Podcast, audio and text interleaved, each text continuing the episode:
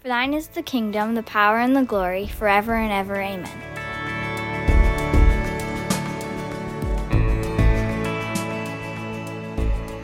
Hey, have you ever been in a place where you have so much on your plate you wonder if you can get it done?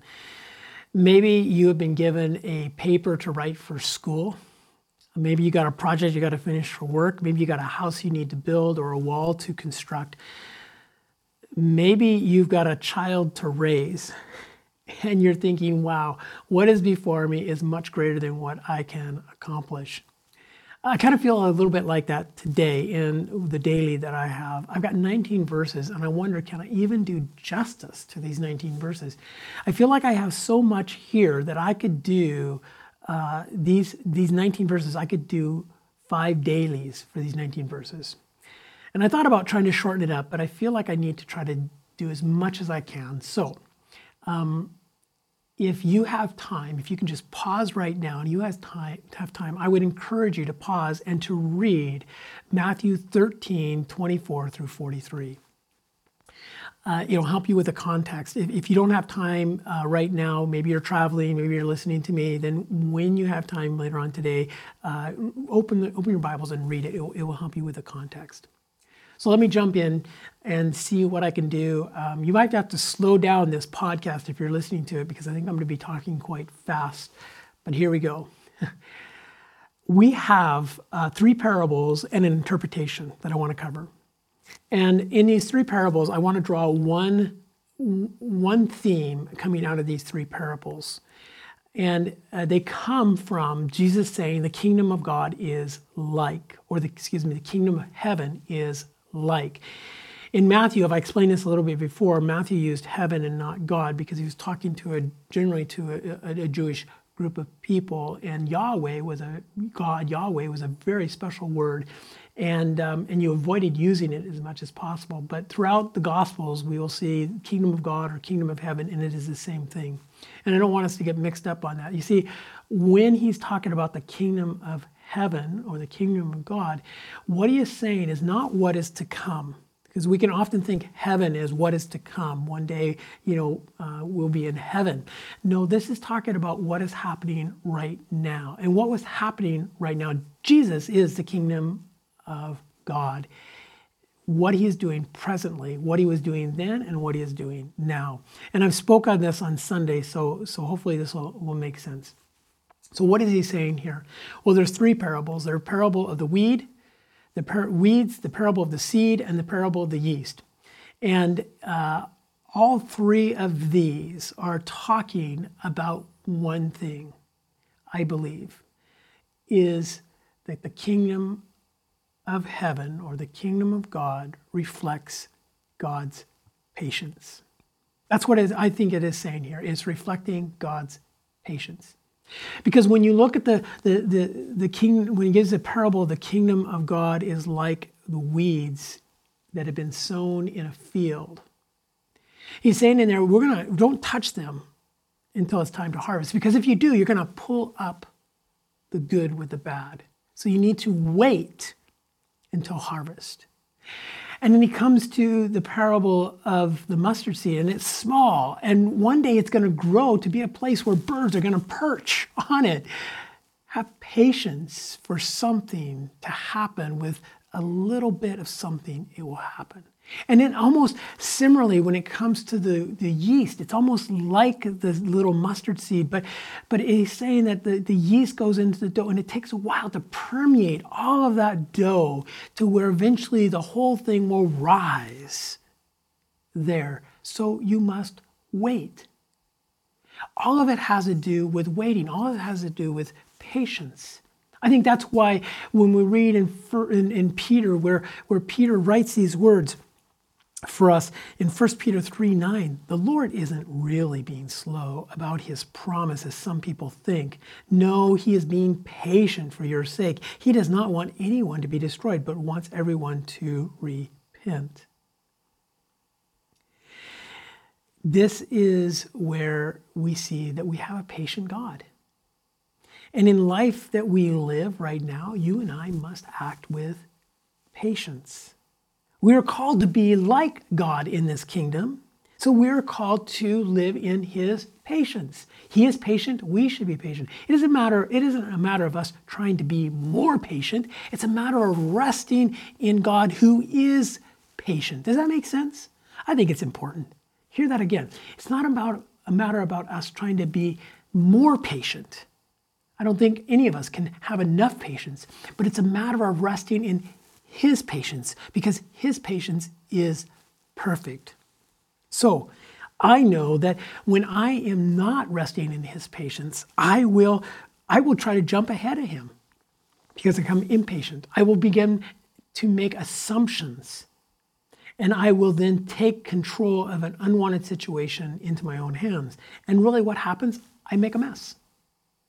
I begin to, to try to pull out the weeds, and the wheat is coming along with it. I'm, I'm hurting people along the way, God's people, His children. I am sometimes dismissing something or someone because I don't see that they're usable enough. They're, they're, they've grown enough. They're, they, they have what I think they should have when I don't live in God's patience. Or I find that I will grab hold of something and I'll begin to use it before it's time. Like trying to bake a loaf of bread before it totally rises. It's doughy, it's, it's not pleasant. So I think, I think in here, what we can learn is this aspect of patience. Well, let me move on because that is a quick summation of these three parables. And, and, and, perhaps the easier of the, of the teaching, the, the harder portion is, is what we come to, and we're only going to scratch the surface of the interpretation that the disciples ask for. So they, they, they, they leave the crowd and they go into a home, and the disciples ask and they say, God, can you explain that parable about the, the weeds and the seeds? And so Jesus says this He says, The Son of Man this is verse 37 of Matthew 13. The Son of Man is the farmer who planted the good seed. The field is the world, and the good seed represents the people or the children of the kingdom. The weeds are the people who belong to the evil one, the enemy who planted the weeds among the wheats is the devil. The harvest is the end of the world or the age, and the harvesters are the angels. Just as the weeds are sorted out and burned in the fire, so it will be at the end of the world. The Son of Man will send his angels, and they will remove from his kingdom everything that causes sin, all who do evil. And the angels will throw them into the fiery furnace, where there will be weeping and gnashing of teeth. Then the righteous will shine like the sun in the Father's kingdom. Anyone who hears, anyone with ears to hear, should listen and understand. Well, let me jump into this. And, and, and you see, first of all, that, that we're called people of the kingdom, or, or another version says the kingdom, the uh, children of the kingdom.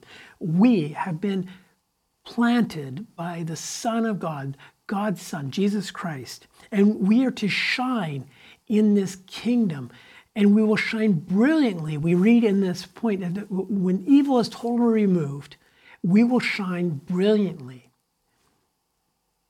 But in the meantime, we will shine now, not because we are privileged, not because we are filled with pride, but we will shine because we are to be this reflection of the glory and the love of God. Isn't that wonderful? We were designed to reflect God's glory. That's what we're designed for. That's what we were created in His image. And we were reflected in different ways because we're not all created alike. And so, therefore, we will reflect Him in different ways. That is a, that is a beautiful, beautiful expression. But also, as we shine, as we're told by, by, uh, by Paul that we are to shine like a star in the universe in a crooked and depraved generation. What does he mean by that? And what is he talking about shining here? Well, shining has two responses. We can shine in a way that draws people, like a sunrise will draw us into that sun and the, and, and the beauty and the radiance of it. I mean, this the last few days have been wonderful to see the sun come up, and we're drawn to that. And it's just beautiful. But the sun also can be so intense, like we had a heat dome this last summer, that we just can't stand the, the sun. We can't stand in it. We are looking for shade. We're looking to get away from it. And you know, that is the way it is with us sometimes. As we reflect the glory of God, some people can't be around us. They can't stand it. They don't want it. It's not us, it is Him. It shouldn't stop us from shining. We just need to understand that. We have, as we move forward, we have this judgment pronounced. And this judgment is that one day, one day, the weeds will be dealt with. They'll be picked up, they'll be the wheat and the weeds will be picked up and they'll be sorted, and the, the, the weeds are going to be thrown away. And they're going to be thrown away and to be dealt with forever. You know, our response to that can be two ways. One is, is that we can look at it and we can say, well, I guess I need to uh, I need to make that announcement. I need to tell people that you know if you don't turn to God, you're going to burn. Turn or burn, dude. Or or we, we're on such a, a love kick right now that we say, well, God is so loving. I mean, He would never, He would never uh, punish anybody. I mean, come on, He He one day is is is going to wait until the weeds turn into wheat. You know, neither one of these are really the, the way that we should interpret or we should uh, preach it. You see, I don't think that we need to be uh, expressing that we have this sadistic God who happily condemns his image bearer creatures to eternal fire. Because I don't think that's true. Nor do I think that he is an indulgent grandparent determined to spoil his youngsters and then at the end of the day give them their sweets. That's not going to happen either. No, what we read here is that there'll come a time and a day where God will pronounce judgment, but He is patient. That's what the that's what these are all saying that God is a patient God, and He desires that no one would perish. But there will come a day. There will come an age, at the end of the age, at the end of the day, where judgment will take place. What does it mean for me? What does it mean for you? Well, if we know our Savior, we will be judged. We'll be judged in light of Christ. But if we don't know our Savior, we'll be judged in light of that. It's not to fear, it's not to cause anxiety, it's just truth. But for us who know Him, our judgment is into eternity with Him.